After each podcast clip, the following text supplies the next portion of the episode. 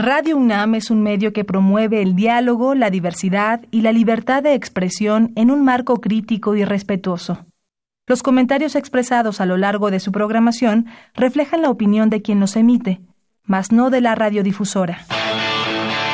Radio UNAM. Y la Secretaría de Atención a la comunidad universitaria. A través de la Dirección General de Atención a la Salud, presentan. Confesiones y confusiones. Un, espacio de salud para los jóvenes.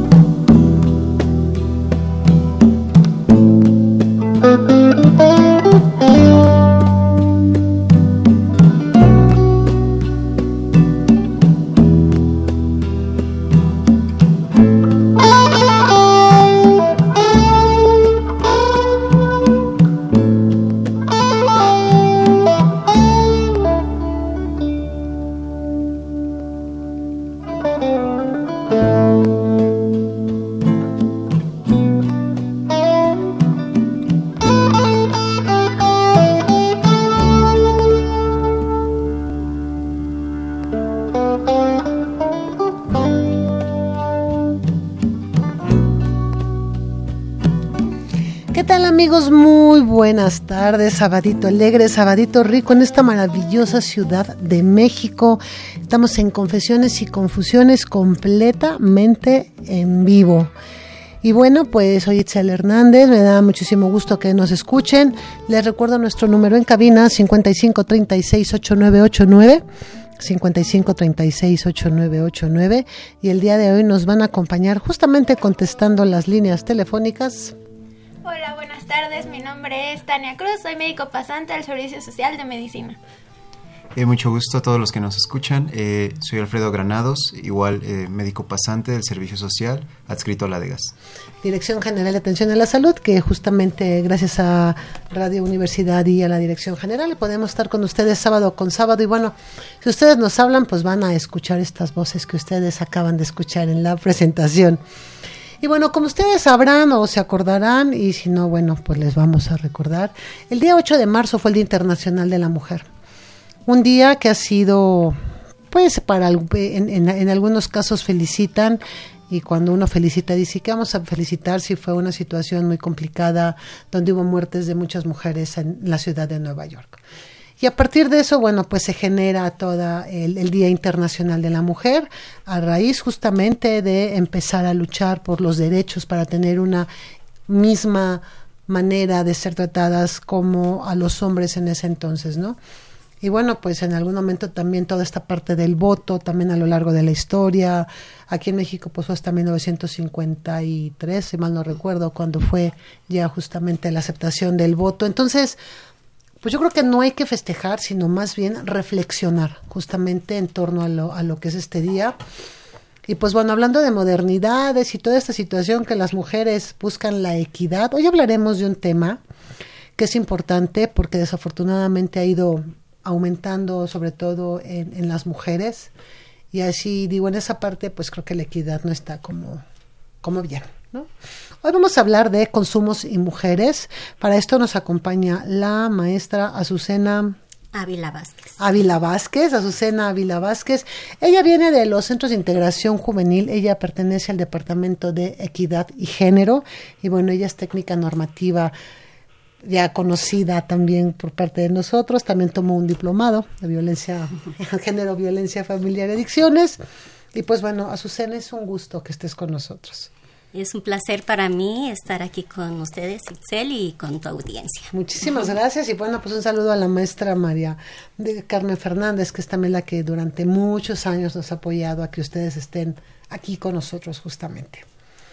Y pues bueno, vamos a dar inicio al, tema, un tema como les decía, es, es, es, complicado porque las cifras han marcado pues aumentos, ¿no? entonces eso también pues es, es importante, sobre todo por, lo, por el papel que juega la mujer, no solo en la sociedad, sino en todas las sociedades. Y bueno, Susana, primero, ¿qué es consumo de sustancias? Así como para irnos enganchando.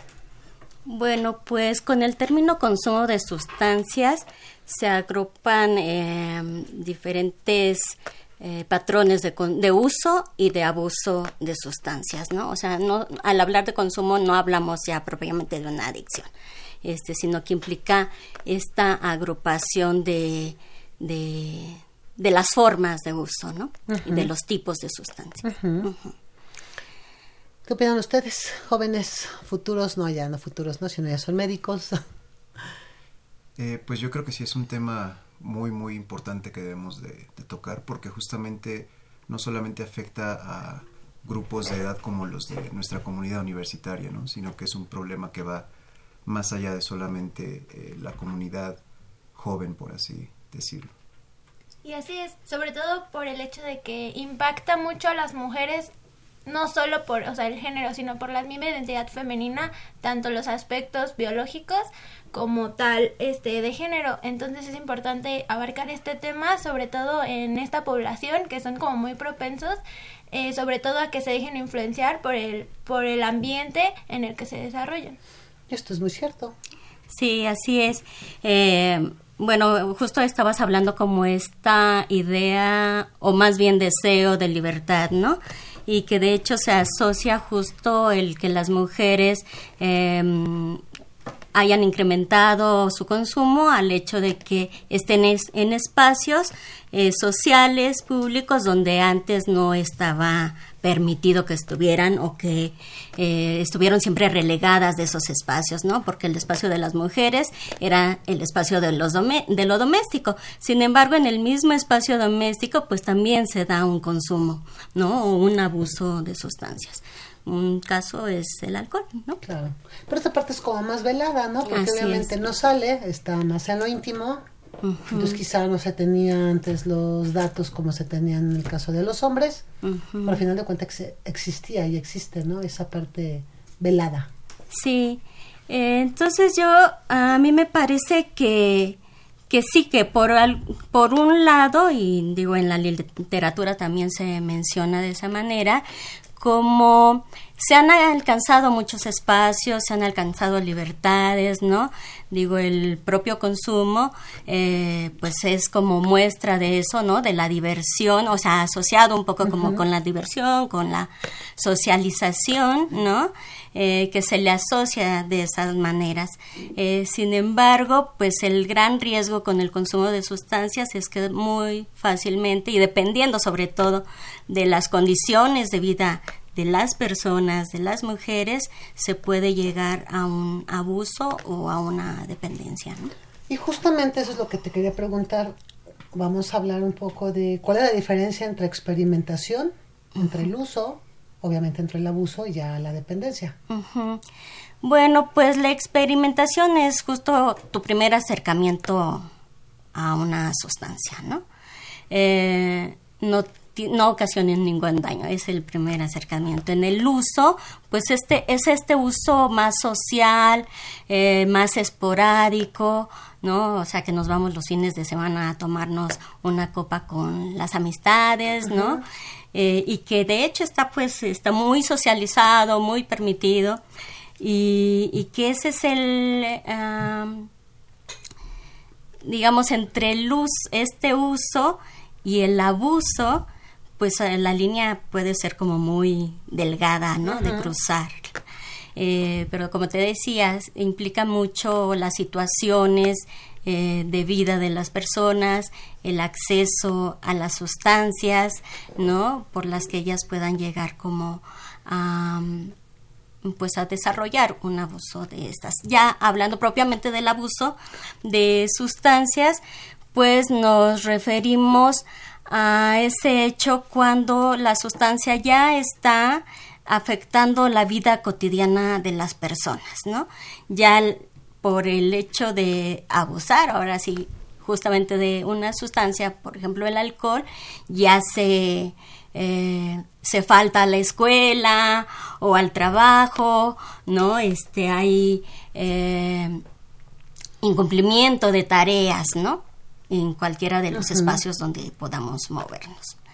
Y la dependencia, pues ya estamos hablando de una enfermedad, porque ya hay una afectación a nuestro cerebro, es una enfermedad del sistema nervioso central, ya hablamos de una adicción y pues en, en el que la persona que ya está en dependencia, pues aun cuando quiera eh, suspender el consumo de la sustancia, pues ya le es muy difícil, ¿no? Muy difícil hacerlo. Este, está un deseo muy fuerte de, puede estar el deseo muy fuerte de, de suspender, pero ya no lo controla, ¿no? Ya no puede controlarlo y necesita ser atendida por esta situación, ¿no? Entonces su cuerpo lo necesita, porque obviamente también ya no puede funcionar sin la sustancia. Así es. por eso se habla de enfermedad, ¿no? Por la dependencia física, psicológica, ¿no? De, de, lo que es este, este proceso. Así es. ¿Ustedes qué piensan, muchachos?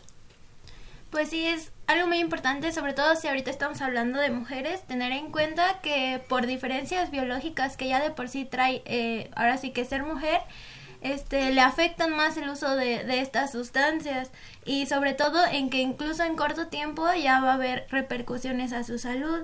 Incluso, por ejemplo, podemos ver que hay en la literatura información que habla sobre acerca de que las mujeres son más susceptibles de padecer, por ejemplo, ciertas enfermedades como cirrosis hepática, cáncer de faringe, laringe, esófago, hígado. Entonces es importante abarcar este tema, este, pues para dar a conocer, o sea, de que realmente el uso y abuso, o sea, sí conlleva una a, una afectación en su salud y no solo a ella, sino también al final va a generar problemas en su entorno. Sí, claro que sí, como mencionaba ya la, doctora, eh, es muy importante dar a conocer justamente que las mujeres también eh, tienen patrones distintos en cuanto a qué es lo que las afecta y el tipo de sustancias que utilizan, porque justamente en los años 70, 80, cuando se realizaban estudios de adicciones, eh, pues no se estudiaba justamente a la parte de las mujeres, no solamente se, se, daba por hecho que era similar a las adicciones de los hombres, lo cual en, en fechas recientes hemos visto que sí siguen un patrón distinto y justamente uno de los componentes muy importantes para recaer en este tipo de abusos de sustancias es la eh, condición emocional de, de, la persona. Entonces, como sabemos, pues sí es un componente muy importante en la vida diaria de, de las mujeres esta relación eh, de las emociones, ¿no? De las emociones que nos matan, ¿verdad? Y que no nos enseñan a, que no nos enseñan a, no nos las educan. Tanto hombres como mujeres, ¿no? Hablando, hablando en general. Sí, y bueno, Alfredo. Alfredo, como comentaba Alfredo, creo que sí, el tema de las emociones es un tema muy importante.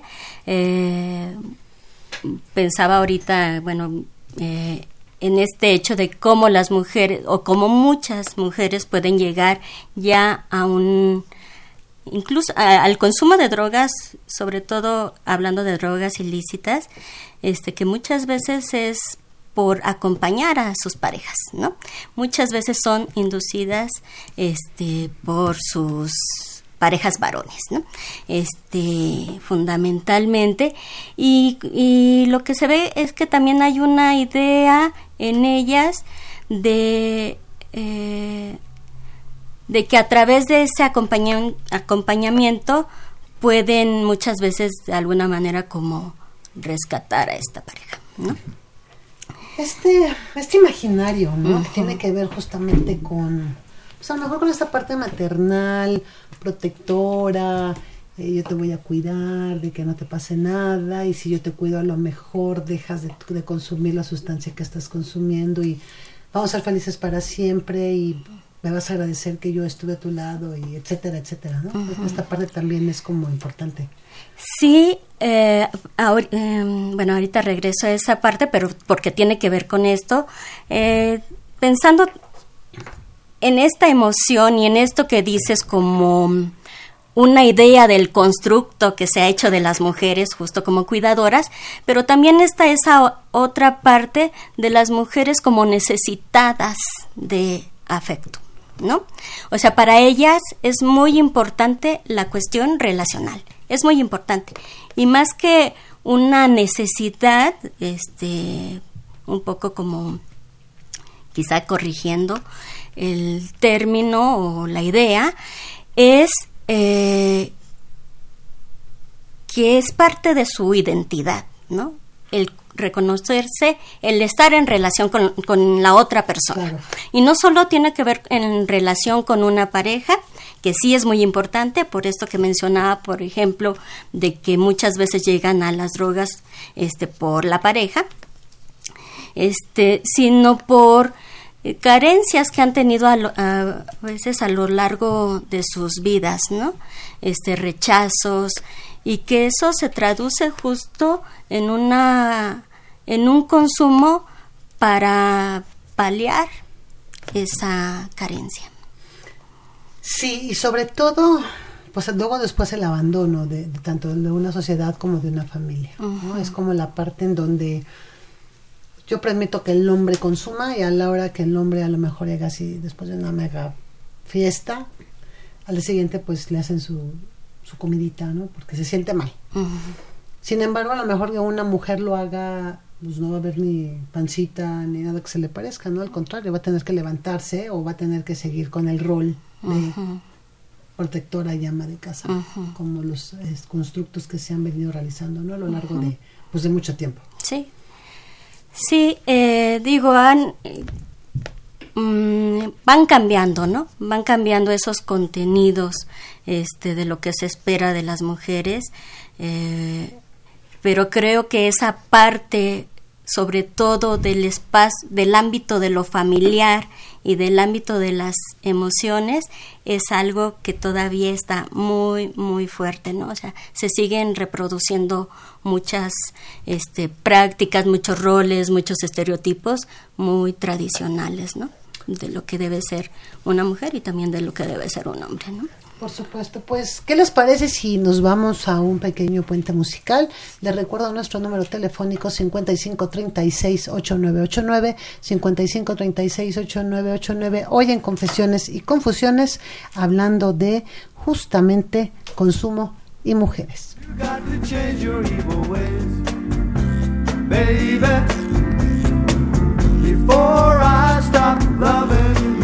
you, got to. Baby. And every word that I say is true. You got me running and hiding all over town. You got me sneaking and peeping and running down. This can't go on. Lord knows you got to change, baby. Baby,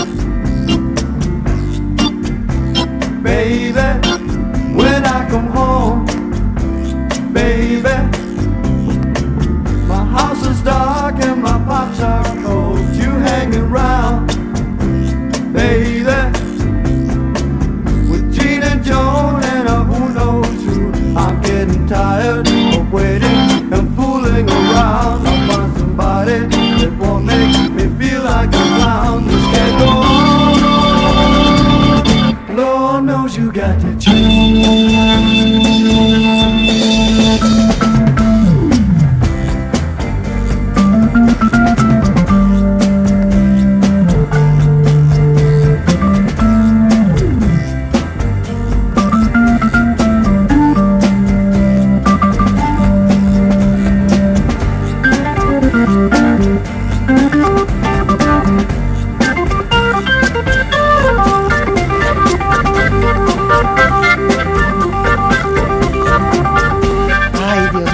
Música tan rica aquí que nos está deleitando nuestro buen Crescencio en controles. Muchísimas gracias, Crescencio. Y pues bueno, estamos con la maestra Susana Vázquez. Ávila. Ávila. Primero Ávila y después Ávila Vázquez. Ávila Vázquez. Si están que me cambian a mí también los apellidos. Y bueno, yo creo que parte fundamental de, de, de, todo esto que nosotros estamos viendo. Miren, va llegando nuestro querido licenciado Cuauhtémoc Solís. Bienvenido. Hola, ¿cómo están? Buenas tardes. Ahora sí, dichoso nuevamente entre las mujeres. Como siempre, como siempre, y además un tema que están abordando padrísimo ustedes, porque es bien importante escuchar estos conceptos de boca de las mujeres. Claro. O sea, no es lo más común. ¿Sí? sí Qué padre. Gracias por estar aquí, Azucena. Gracias. ¿Sí? Perdón con, con, todo el público, pero bueno. Ya saben luego los compromisos que los uno tiene. Los compromisos que tenemos y vengo de la presentación de un libro, voy corriendo, pero bueno, ya estamos aquí. Eh, comentábamos justamente todo lo que es este, este proceso, ¿no? De, de, las diferencias de los consumos. Hombres permitido, mujeres lo hacen, pero muy al principio en la parte de la intimidad, en la casa, donde hay un consumo más importante, por ejemplo, de alcohol, que imagino en los estudios es lo que marca, ¿no? Y después ya quizá otras sustancias, que ahorita entraremos a esa, por el tipo de sustancia, ¿no? Que son las que consumirían las mujeres. Sí, esos consumos que como marcaban hace un momento en las estadísticas de los 70s, 80s, anteriores inclusive, pues tenían esa ese hoyo, ¿no? De que no se no se como no se investigaba, no se indagaba cuáles eran los consumos en casa de las mujeres, no se contemplaban, no se no, no se consideraba, pues tampoco teníamos una cifra, entonces era una cifra negra decían ustedes con toda precisión, que se llegó a equiparar, pues no mismo consumo un hombre que una mujer y no, eran consumos ya desde entonces diferentes, eh, ocasionados, como bien decía Azucena, por carencias, por falta de acompañamiento y a veces también este, inducidos o no por, por, la, por la familia, por la pareja, por el entorno familiar y, por qué no decirlo, a veces hasta por los hijos. ¿No?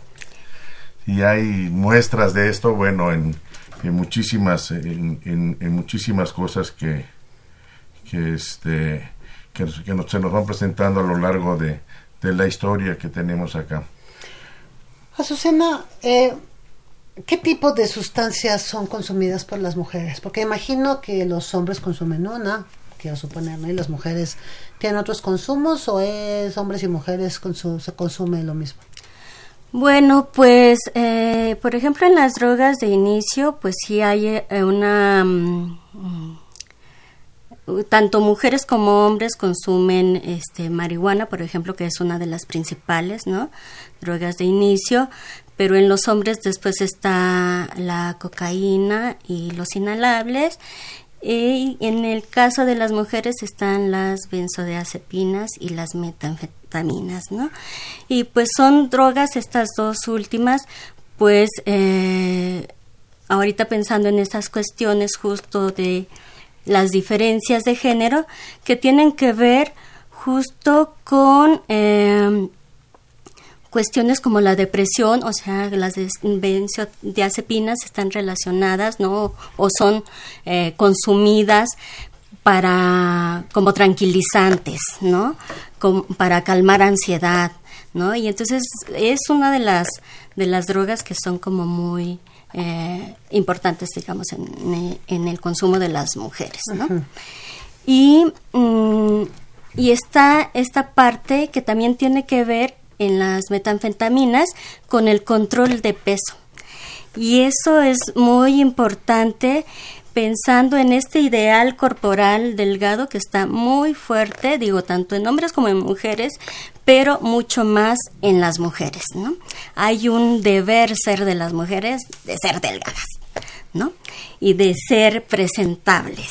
Entonces, este, digamos, esa palabra, este, cualquier cosa que signifique eso, Pareciera cualquier cosa que signifique. Ahí están todas las modas y todos los estereotipos que van variando de un lugar a otro, pero es cierto, por cumplir con, con, ese estereotipo, no pocas mujeres son este, más propensas a consumir algunas cosas.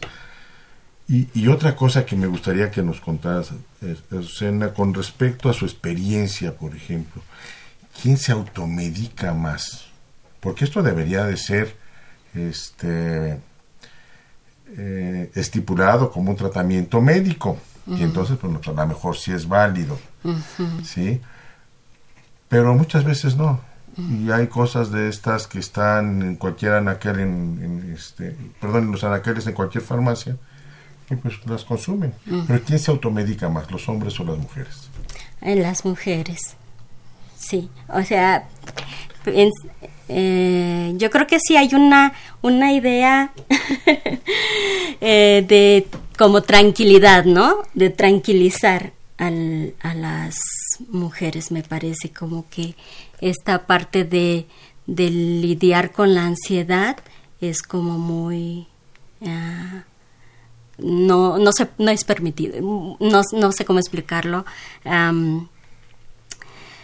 Eh, bueno, eh, No saben cómo manejarlo. Te voy a Ajá, poner un ejemplo. Ajá. Vengo ahorita, este, estuve toda una semana en una actividad y a mí lo que me llama mucho la atención, porque realmente me llamó mucho la atención, y es estos miedos que las mujeres manejan.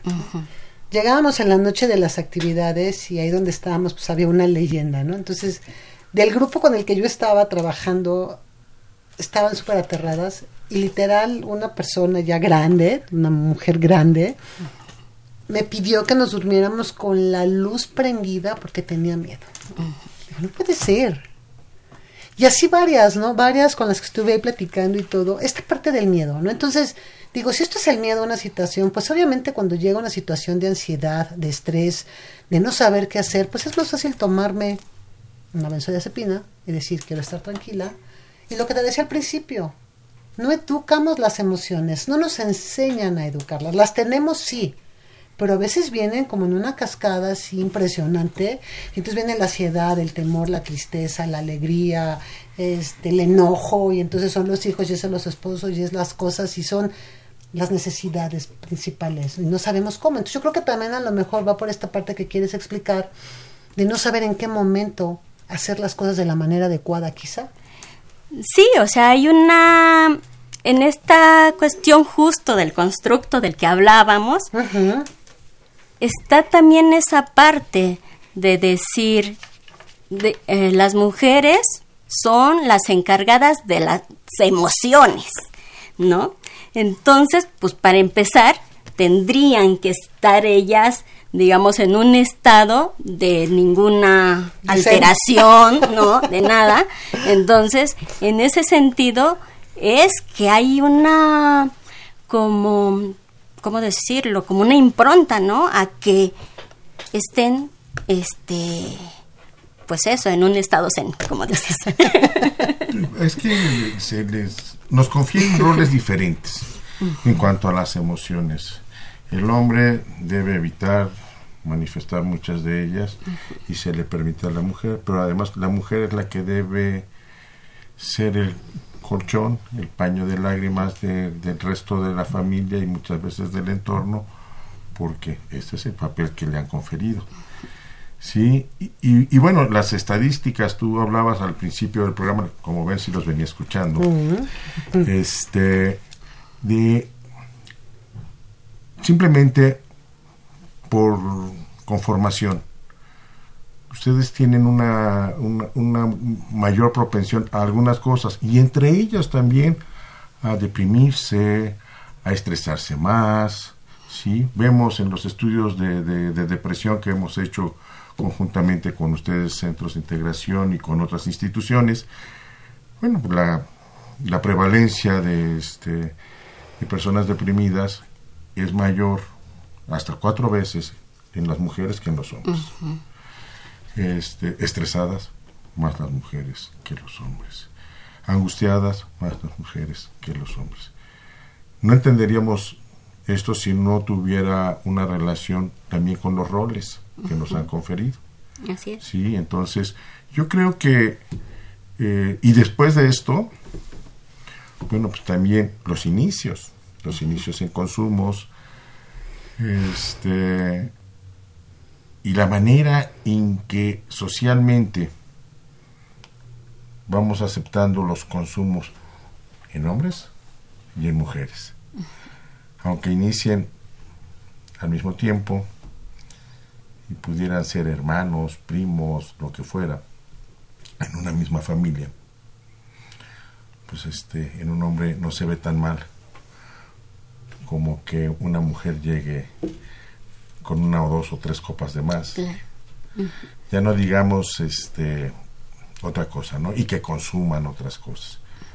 Y entonces, bueno, pues este también ahí están la, la, la parte que nos lleva a pensar, bueno, ¿por qué las mujeres este, quieren consumir? Y yo creo que algo que yo les, les quería comentar que no oí, a lo mejor sí lo dijeron y no lo escuché, es el, el hecho de que en los últimos años, 25 tal vez, esta cuestión de supuesta equidad, pues vamos a tomar igual y vamos a consumir igual. Vamos a ponernos igual. sí, pero eso de ponernos igual, pues este, les sale más barato a ustedes que a nosotros. Ustedes fisiológicamente, con menos producto, básicamente. Más económico. Sí.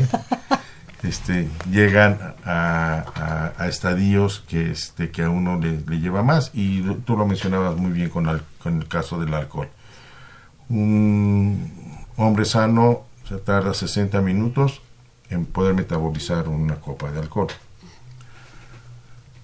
Una mujer sana se tarda 90 minutos y esto no tiene nada que ver con, con otra cuestión que no sea fisiológica entre hombres y mujeres.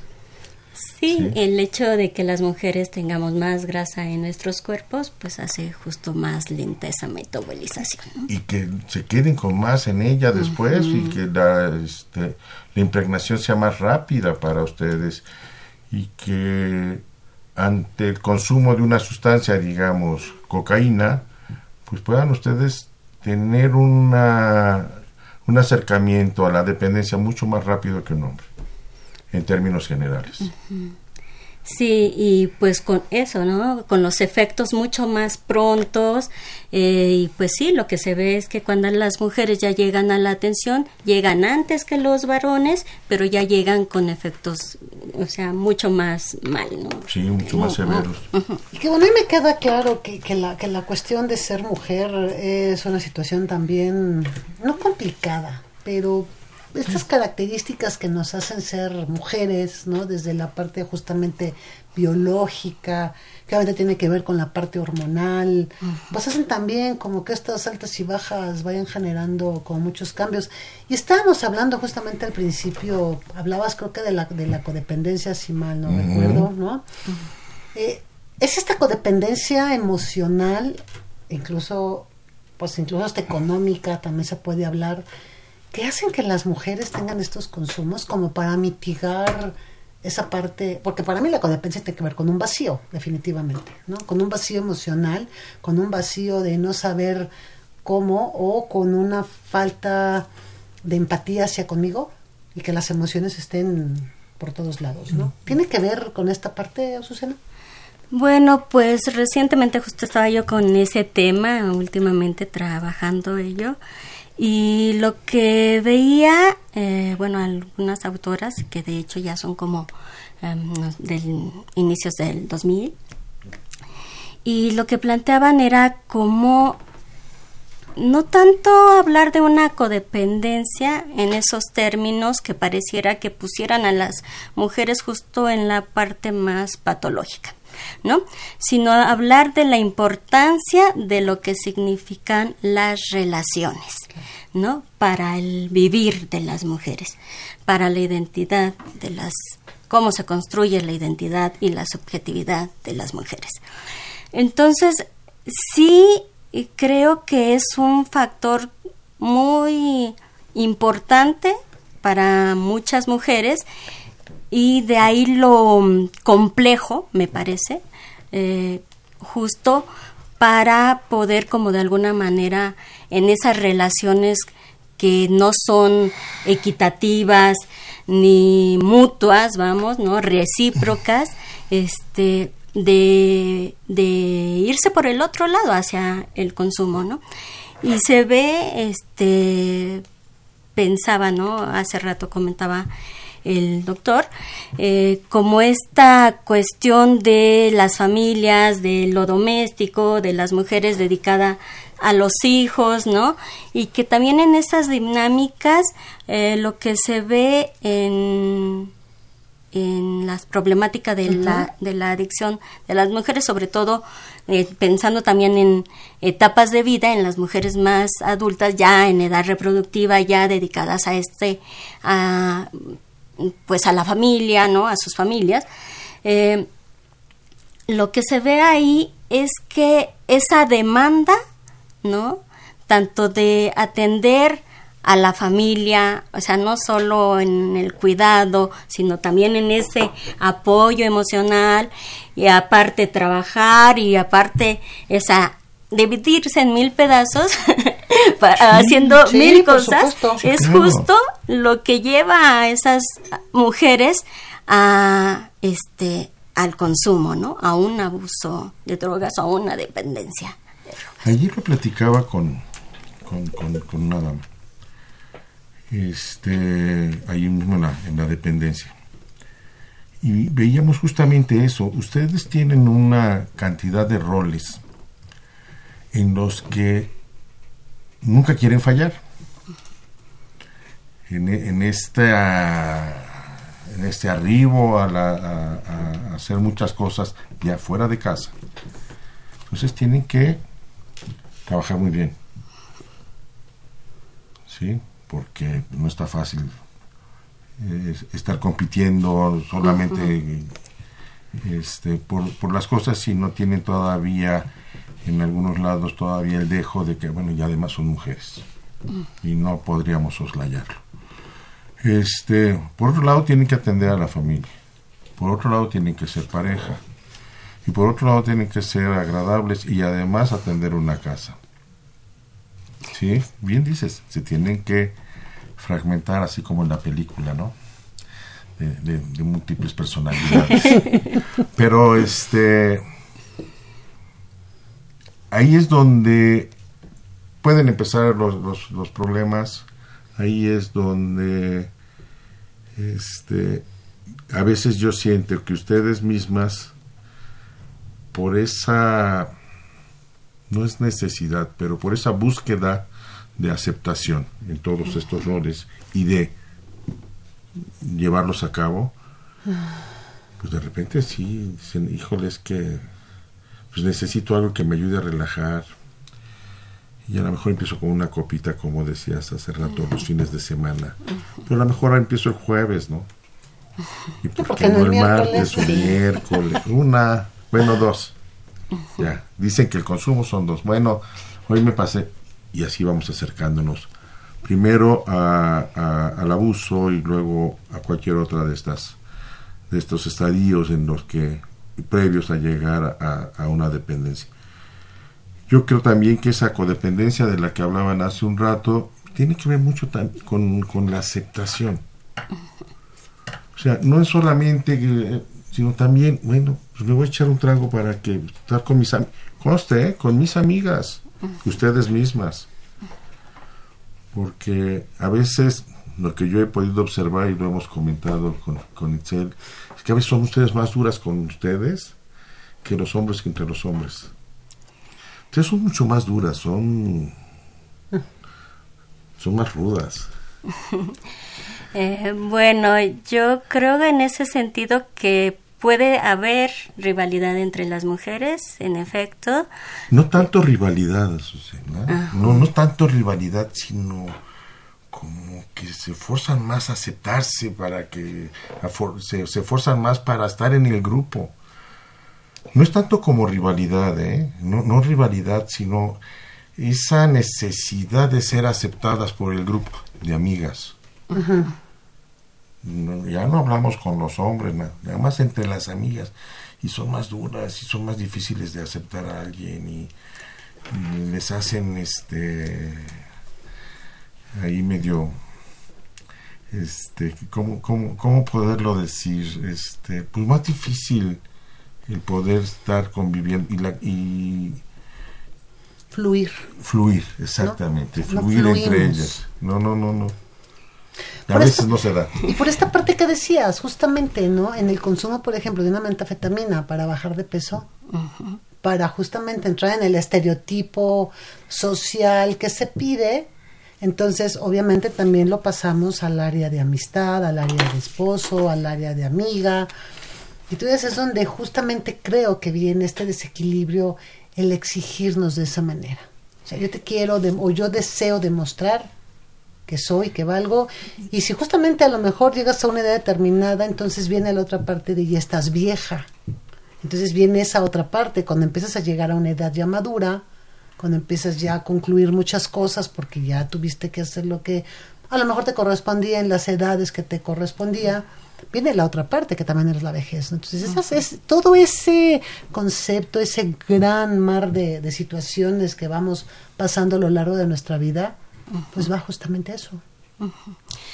Bueno, yo eh, considero ahí que, y retomo esta parte de la rivalidad, porque muchas veces justo se habla de esto, de que las mujeres son más duras con las propias mujeres y la verdad yo difiero de ello, porque yo creo que las mujeres tienen en otras mujeres justo a las primeras apoyos.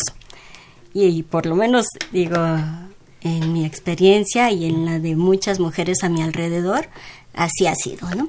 Este, son mujeres quienes apoyan a otras mujeres, incluso, por ejemplo, este, pensando ya en el problema de las adicciones, ¿no? Este, pues lo que se ve, digo, bueno, igual y me voy a ir por otro lado. sí, pero, pero lo que creo es que en la, las redes que las mujeres puedan hacer con otras mujeres con las que puedan compartir sus experiencias en torno al consumo, a su adicción, siempre son este herramientas que justo las ayudan mucho a verse en la otra, ¿no? Y a salir de, ese estado en el que se encuentran, ¿no? Claro, pero, yo creo que también justamente en esta parte es como darse chance de que sucedan las cosas. No, y además, eh, ya en cuanto a la adicción específicamente, sí, y estoy totalmente de acuerdo. ¿Por qué? Porque los demás las negamos, ¿eh? O las queremos esconder. ¿Sí? Y, no, y, y, cuando se trata de, ayudarle, pues no, pues aquí cómo la vamos a llevar a este, atención, pues no ahorita ella le va a echar ganitas, ese echar ganitas es lo peor que se puede decir a alguien en la vida. Este, y, va a salir. Y no es cierto. Y ahí sí, el apoyo de una mujer para otra mujer es esencial. En ese sentido es esencial. Yo me refería a lo previo, no, no, en, el, no en el momento de la adicción, sino en el momento de la convivencia cotidiana. ¿Sí? Eh, lo que yo he visto, pues es que a veces ustedes se esforzan un poquito más a que alguien tome, ¿sí? o que alguien haga determinada cosa para que sea parte del grupo. Y cuando el problema está instalado, entonces pues, todos los demás se hacen tontitos. Y las mujeres son las que realmente establecen redes buenas para poder ayudar a quien está en, esto. El gran problema también es que es mucho más difícil para una mujer vencer una adicción que para un hombre. Desde los tiempos de nuestro amigo Víctor Guisa ahí en Centros, nos hacía ver eso en nuestras primeras videoconferencias, ¿verdad? Uy, sí para una mujer dejar el tabaco es enormemente más difícil. Y no me acuerdo la cifra y por eso no quise poner una cifra que para un hombre. Nada más tabaco. Él hablaba de tabaco y alcohol son dificilísimos. El nivel de adicción que puede alcanzar una mujer en el mismo tiempo es mucho mayor que el de un hombre. Y dejarlo es todavía más difícil. Si la mujer tiene la ayuda de otras mujeres para, para es más probable que lo haga y que tenga menos recaídas. Eso. Esa red, ¿no? Que se teje, Eso que tú decías, sí, cierto, es una red que, que hacen y estructuran muy fuerte.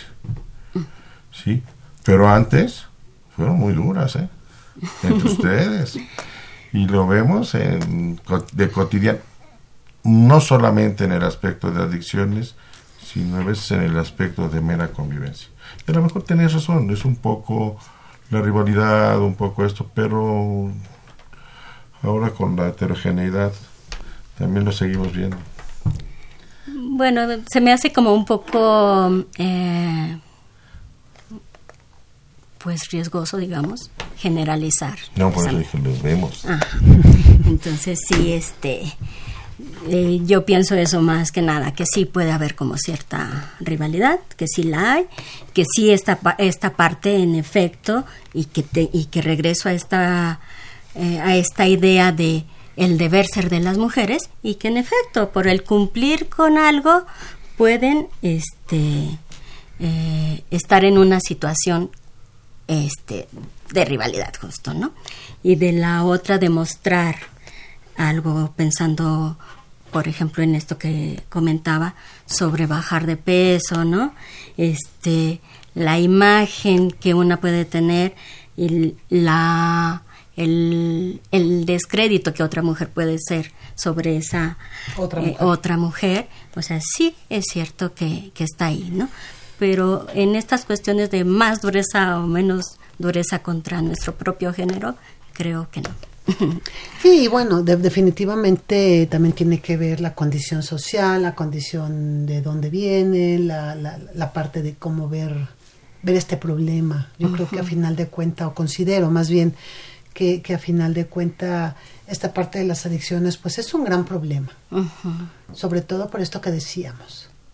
Toda la carga social que hay hacia una mujer es complicada. Uh -huh y el hecho de que a lo mejor una mujer con ya una, un abuso ya en, en, en, sus consumos en algunos casos tenga que llegar ya a un internamiento pues también es donde se merma o se rompe todo este concepto familiar ¿no? Uh -huh. porque a lo mejor al hombre lo meten y dicen bueno pues vamos a meter a tu papá a un internamiento para que salga uh -huh. pero cuando meten quizá a la mujer a un internamiento por algún ya abuso ya por alguna dependencia se complica y torna el cambio. Y justamente es mi siguiente pregunta, ¿no? ¿Cuál es la diferencia desde una perspectiva social entre una mujer y un hombre que lo consume, aunado con la diferencia con un hombre que consume lo mismo? O sea, por ejemplo, si tú y yo consumimos cocaína, uh -huh. ¿cómo nos van a ver?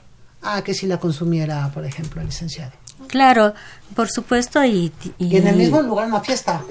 Sí. Por decir, ¿no? Sí, hay un mayor estigma y ese es uno de los grandes de las grandes problemáticas que viven no solo las eh, las mujeres, sino las personas consumidoras en general, pero en el caso de las mujeres es mucho más fuerte porque está el estigma no solo como consumidora, sino por el hecho de ser mujer, ¿no?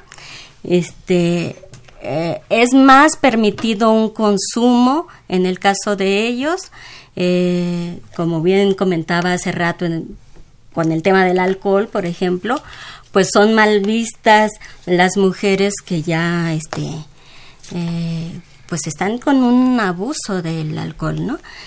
con los efectos del abuso del alcohol. Y, y ahorita pensaba en un hecho muy importante que tiene que ver con esto y con las cuestiones de cómo las viven las mujeres y los hombres y, y también por qué llegan eh, a desarrollar una bueno hablando como de estos factores más de riesgo Ajá. hacia la, la el abuso y la dependencia de, de las drogas eh, pues está el tema de la violencia y el y es un tema sumamente importante, ¿no? En, relacionado con el consumo en las mujeres, ¿no? En específico la violencia sexual. Y hablando como de ese justo estigma y de esos estereotipos en torno a las mujeres consumidoras, pues el hecho de que alguna mujer pueda ser violentada sexualmente bajo los efectos del consumo, de alguna manera pareciera que socialmente se le se le responsabilizara uh -huh. de esa violencia sexual que pueda sufrir por el hecho de haber consumido. Consumir, por supuesto. Y es un, un problema sumamente grave, ¿no? De que de alguna manera se justifiquen esos actos de violencia contra las mujeres por esas situaciones. Y eso es una de las condiciones más recurrentes, ¿no? de las que más frecuentemente nos enteramos. Y es que, después de todo, hasta le dijeron que, que había tenido la culpa que porque había tomado tanto, que porque había dicho o hecho tal o cual cosa. La verdad es que la violencia hacia la mujer no se justifica bajo ninguna circunstancia.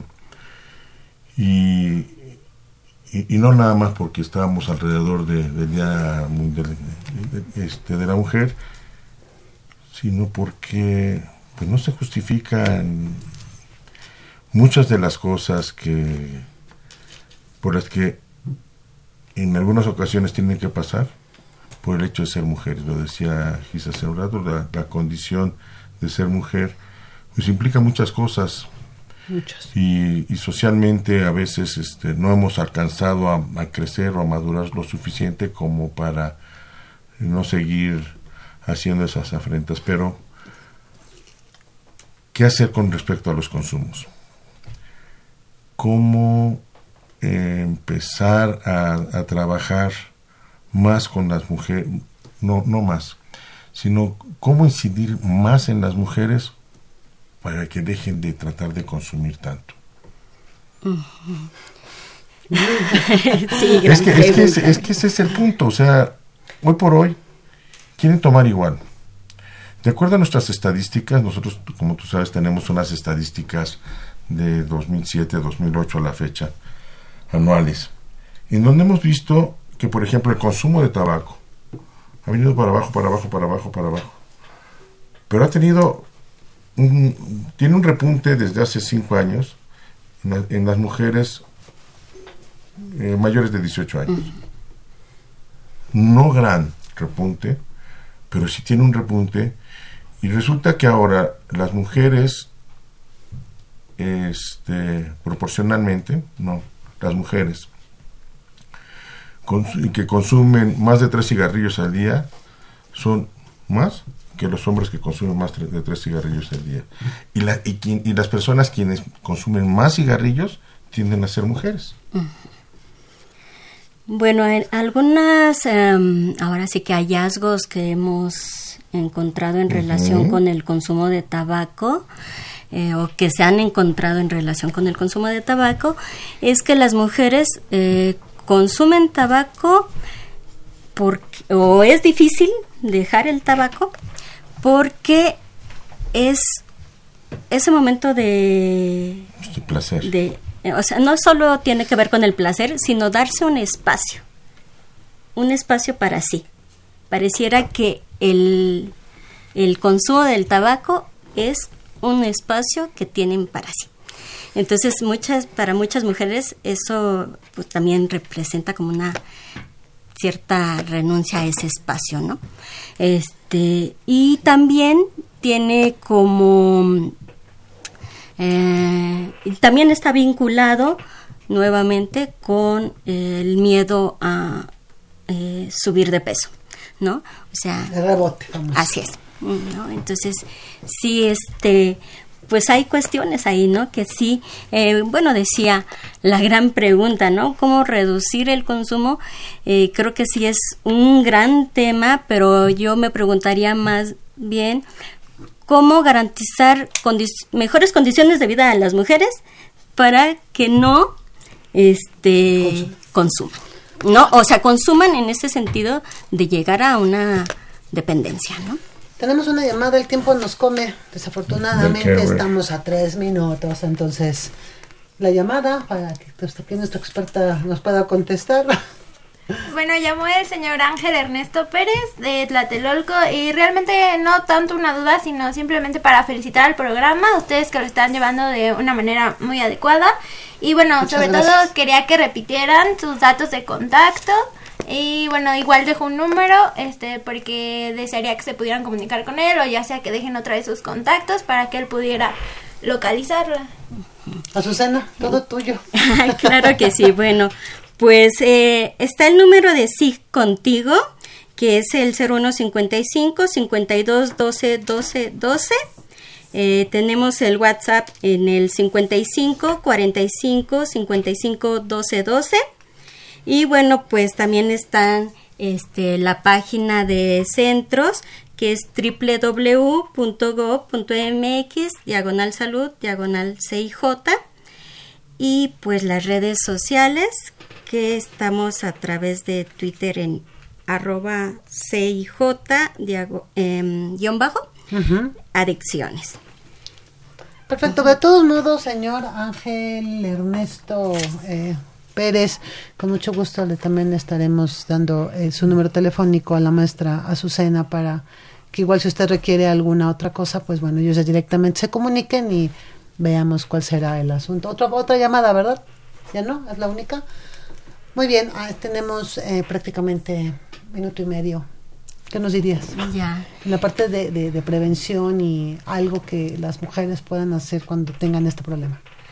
Bueno, pues eh, es muy importante, yo creo que cuidar eh, la forma, digamos, del consumo, sobre todo en las adolescentes, ¿no? Eh, em, pues por ejemplo no mezclar alcohol con bebidas energizantes, ¿no? Eh, con otra droga. O con otra droga. Eh, em, no, eso, no mezclar otras drogas. tener cuidado con las barras libre, ¿no? Como ese tipo de cuestiones que puedan, pues, mm, pudieran ponerla en una situación justo de mayor riesgo, ¿no? Y yo creo que eh, siempre estar con alguien confiable, ¿no? Digo, con las amigas con las que se va al Reven, lo que sea, pues justo estar este eh, cuidándose. Y bueno, pues también si la que no va al Reven le puedo avisar a un amigo, un amigo, incluso a mi mamá, decirle, oye, me voy a, tal lugar, por favor, para que sepas dónde voy a andar, ¿no? Chicos, nombres nuevamente para despedirnos. Bueno, eh, mi nombre es Tania Cruz, médico pasante del Servicio Social de Medicina. Y yo soy Alfredo Granados, igual pasante del Servicio Social de Medicina de parte de la DEGAS. Pues temas que siempre nos ganan el tiempo y que nunca es suficiente para poder platicar, pero bueno, hay por ahí ah, se queda un tema pendiente y es justamente esto. Entonces, volveremos a invitar a, a Susana para que nos siga hablando de este licenciado Cuauhtémoc Solís Torres, como siempre. Muchas gracias, nos vemos en la próxima. Saludos a todos. Al doctor Héctor Fernández Varela, muchísimas gracias. A la maestra Carmen Fernández, Crescencio Suárez Blancas, muchísimas gracias. Juan Carlos Osorno en continuidad. Juan Carlos, muchísimas gracias. Soy Itzel Hernández. Nos escuchamos el próximo sábado a la misma hora y en la misma estación.